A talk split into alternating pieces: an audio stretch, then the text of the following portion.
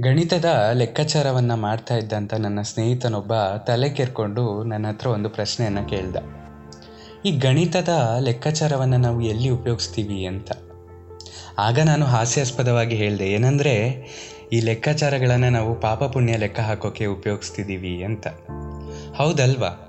ಈಗಿನ ಕಾಲದಲ್ಲಿ ಜನರು ಪಾಪ ಪುಣ್ಯಗಳನ್ನು ಲೆಕ್ಕ ಹಾಕ್ತಾ ಇದ್ದಾರೆ. ನಾವು ಎಷ್ಟು ಒಳ್ಳೆಯ ಕೆಲಸವನ್ನು ಮಾಡಿದ್ದೀವಿ ಎಷ್ಟು ಕೆಟ್ಟ ಕೆಲಸವನ್ನು ಮಾಡಿದ್ದೀವಿ ಈ ಕೆಟ್ಟ ಕೆಲಸ ಮಾಡಿದ್ದಾದರೂ ಅದಕ್ಕೆ ಸಮಜಾಯಿಷಿ ಕೊಡೋದಾದರೂ ಹೇಗೆ? ನಾವು ಒಂದು ನದಿಯಲ್ಲಿ ಮುಳುಗಿದ್ದ ತಕ್ಷಣ ನಮ್ಮ ಪಾಪದ ಕೆಲಸವೆಲ್ಲ ನಾಶವಾಗಿ ಹೋಗುತ್ತಾ?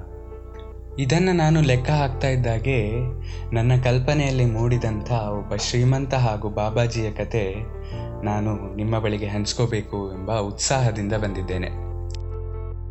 ಕೇಳ್ತಾ ಇದ್ದೀರಾ ಅವಿಭಾಜಿತ ಪಾಡ್ಕಾಸ್ಟ್ ನಾನು ಸಂಕೇತ್ ಭಟ್. ಒಂದು ಸುಂದರವಾದ ದೊಡ್ಡ ನಗರ. ನಗರ ಅಂದ ತಕ್ಷಣ ಅಲ್ಲಿ ಬಡವರಿರ್ತಾರೆ, ಮಧ್ಯಮ ವರ್ಗದವರಿರ್ತಾರೆ, ಶ್ರೀಮಂತರಿರ್ತಾರೆ. ಶ್ರೀಮಂತರು ಅಂದ ತಕ್ಷಣ ನಮಗೆಲ್ಲ ಕುರುಡು ಕಂಚಣ ಕುಣಿಯುತ್ತಲಿತ್ತು ಕಾಲಿಗೆ ಪಿತೋರ ತುಳಿಯುತ್ತಲಿತ್ತು, ಕುರುಡು ಕಂಚಣ ಅಂತ ಹಾಡು ನೆನಪಾಗತ್ತೆ. ಆದರೆ ನಾವೆಲ್ಲರೂ ಒಂದು ವಿಷಯವನ್ನು ತಿಳ್ಕೊಬೇಕಾಗಿರೋದು ಏನಂದರೆ, ಎಲ್ಲ ಶ್ರೀಮಂತರು ಕೂಡ ಈ ಕುರುಡು ಕಾಂಚಣಕ್ಕೆ ಬಲಿಯಾಗಿರೋದಿಲ್ಲ. ಕೆಲವರು ದುರಾಸೆಯನ್ನು ಬಿಟ್ಟಿರುವಂಥ ಶ್ರೀಮಂತರು, ಅಥವಾ ದಾನ ಧರ್ಮಗಳನ್ನು ನಡೆಸಿಕೊಂಡು ಬಂದಿರುವಂಥ ಶ್ರೀಮಂತರು ಕೂಡ ಇರ್ತಾರೆ. ಹಾಗೆಯೇ ನಮ್ಮ ಕಥಾನಾಯಕ ಲಕ್ಷ್ಮೀಶ್. ಆತನ ಮನೆಗೆ ಯಾರೇ ಕೂಡ ಹಸಿವಿನಿಂದ ಬರಲಿ, ನೋವಿನಿಂದ ಬರಲಿ ಅಥವಾ ಕಷ್ಟವನ್ನು ಹೇಳಿಕೊಂಡು ಬರಲಿ, ಆತನಿಗೆ ತನ್ನ ಕೈಯಲ್ಲಿ ಆದಷ್ಟು ಸಹಾಯವನ್ನು ಶ್ರದ್ಧೆಯಿಂದ ಮಾಡ್ತಾ ಇದ್ದ. ಬೇರೆಯವರ ಹಸಿವನ್ನು ನೀಗಿಸಿದಾಗ ಆತನಿಗೆ ಆಗ್ತಾ ಇದ್ದ ಖುಷಿ ಅದು ಅಪಾರ. ಹೀಗೆ ಒಂದು ದಿನ ಲಕ್ಷ್ಮೀಶ್ ಒಬ್ಬರು ಬಾಬಾಜಿಯನ್ನು ಭೇಟಿಯಾಗಿ ಅವರ ಆಶ್ರಮದಲ್ಲಿ ಅನ್ನ ಸಂತರ್ಪಣೆ ಕಾರ್ಯಕ್ರಮವನ್ನು ಇಟ್ಕೋಬೇಕು ಅಂತ ಮುಂದಾಗ್ತಾನೆ. ಆತ ಅಲ್ಲೇ ಸುತ್ತಮುತ್ತಲಿನಲ್ಲಿರುವಂಥ ಭಿಕ್ಷುಕರು, ಹಾಗೆಯೇ ಕೆಲವು ಜನರನ್ನು ಒಟ್ಟುಗೂಡಿಸ್ತಾನೆ. ಅವರೆಲ್ಲರಿಗೂ ಉಚಿತವಾಗಿ ಊಟವನ್ನು ಹಾಕೋಕ್ಕೆ ತಯಾರಿಯನ್ನು ಮಾಡ್ಕೋತಾನೆ. ಆತ ಆ ಆಶ್ರಮದಲ್ಲೇ ಎಲ್ಲರಿಗೂ ಊಟವನ್ನು ಬಡಿಸ್ತಾ ಇರ್ತಾನೆ. ಆದರೆ ಒಂದು ಪಾತ್ರೆಯ ಒಳಗೆ ಒಂದು ಹಲ್ಲಿ ಸತ್ತು ಬಿದ್ದಿರುತ್ತೆ. ಈ ಹಲ್ಲಿಯನ್ನು ಆ ಲಕ್ಷ್ಮೀಶ್ ಕೂಡ ಗಮನಿಸಿರುವುದಿಲ್ಲ. ಬಾಬಾಜಿ ಕೂಡ ಗಮನಿಸಿರುವುದಿಲ್ಲ. ಹಾಗೆ ಊಟ ಮಾಡ್ತಾ ಇದ್ದ ಯಾವುದೇ ವ್ಯಕ್ತಿಗಳು ಕೂಡ ಗಮನಿಸಿರುವುದಿಲ್ಲ. ಲಕ್ಷ್ಮೀಶ್ ಹಲ್ಲಿ ಇರುವುದನ್ನು ಅರಿಯದೆ ಆತ ಎಲ್ಲರಿಗೂ ಖುಷಿಯಿಂದ ಊಟವನ್ನು ಬಡಿಸ್ತಾನೆ. ಅಲ್ಲಿ ಸೇರಿದ ಜನರಲ್ಲಿ ಊಟ ಮಾಡ್ತಾ ಇದ್ದ ಒಬ್ಬ ವ್ಯಕ್ತಿ ಇದ್ದಕ್ಕಿದ್ದ ಹಾಗೆ ನೆಲಕ್ಕೆ ಕುಸಿದು ಬೀಳ್ತಾನೆ. ಅವನನ್ನು ನೋಡ್ತಾ ಇದ್ದಾಗೆ ಜನರೆಲ್ಲರಿಗೂ ಗೊತ್ತಾಗುತ್ತೆ ಆ ಊಟದಲ್ಲಿ ಹಲ್ಲಿ ಬಿದ್ದಿತ್ತೆಂದು.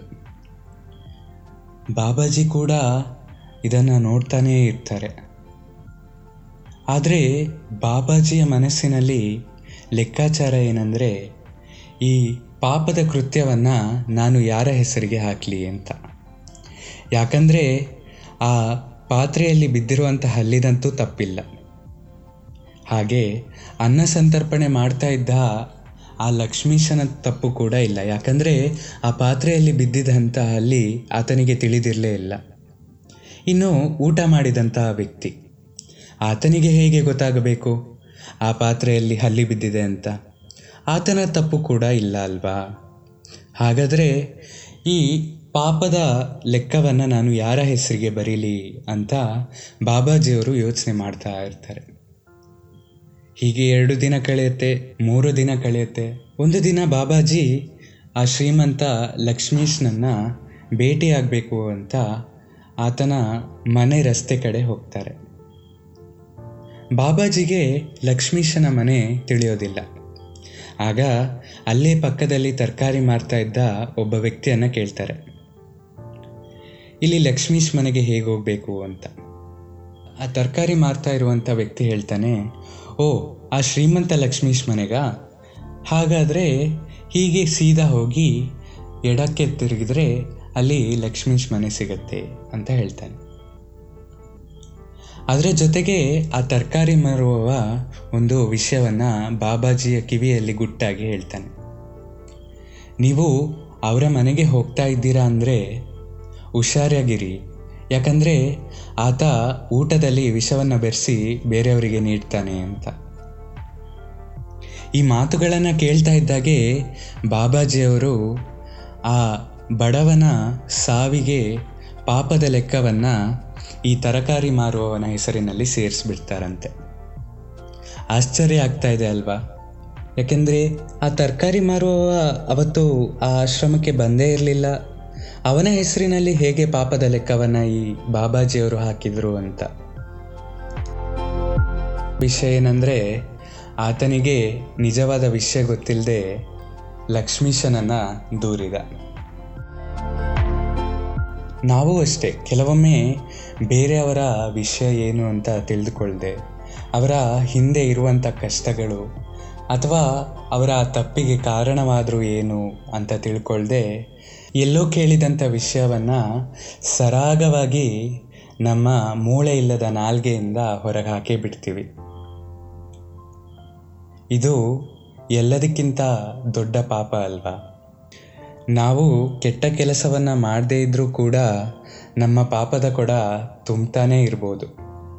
ಇನ್ನು ಮುಂದೆ ಬೇರೆಯವರ ಬಗ್ಗೆ ಮಾತಾಡುವುದಕ್ಕಿಂತ ಮುಂಚೆ ಅವರ ಹಿನ್ನೆಲೆಯನ್ನು ತಿಳಿದುಕೊಳ್ಳೋಣ. ಅವರ ಕಷ್ಟವನ್ನು ತಿಳಿದುಕೊಳ್ಳೋಣ. ಯೋಚನೆಯನ್ನು ಇಟ್ಟುಕೊಂಡು ನಾವು ಮಾತಾಡೋಣ ಅಂತ ಹೇಳ್ತಾ ಇಲ್ಲಿಗೆ ನನ್ನ ಕಥೆಯನ್ನು ಮುಗಿಸ್ತಾ ಇದ್ದೀನಿ. ಸದಾ ಕೇಳ್ತಾ ಇರಿ ಅವಿಭಾಜಿತ ಪಾಡ್ಕಾಸ್ಟ್ ನಾನು ಸಂಕೇತ್ ಭಟ್. ಧನ್ಯವಾದಗಳು.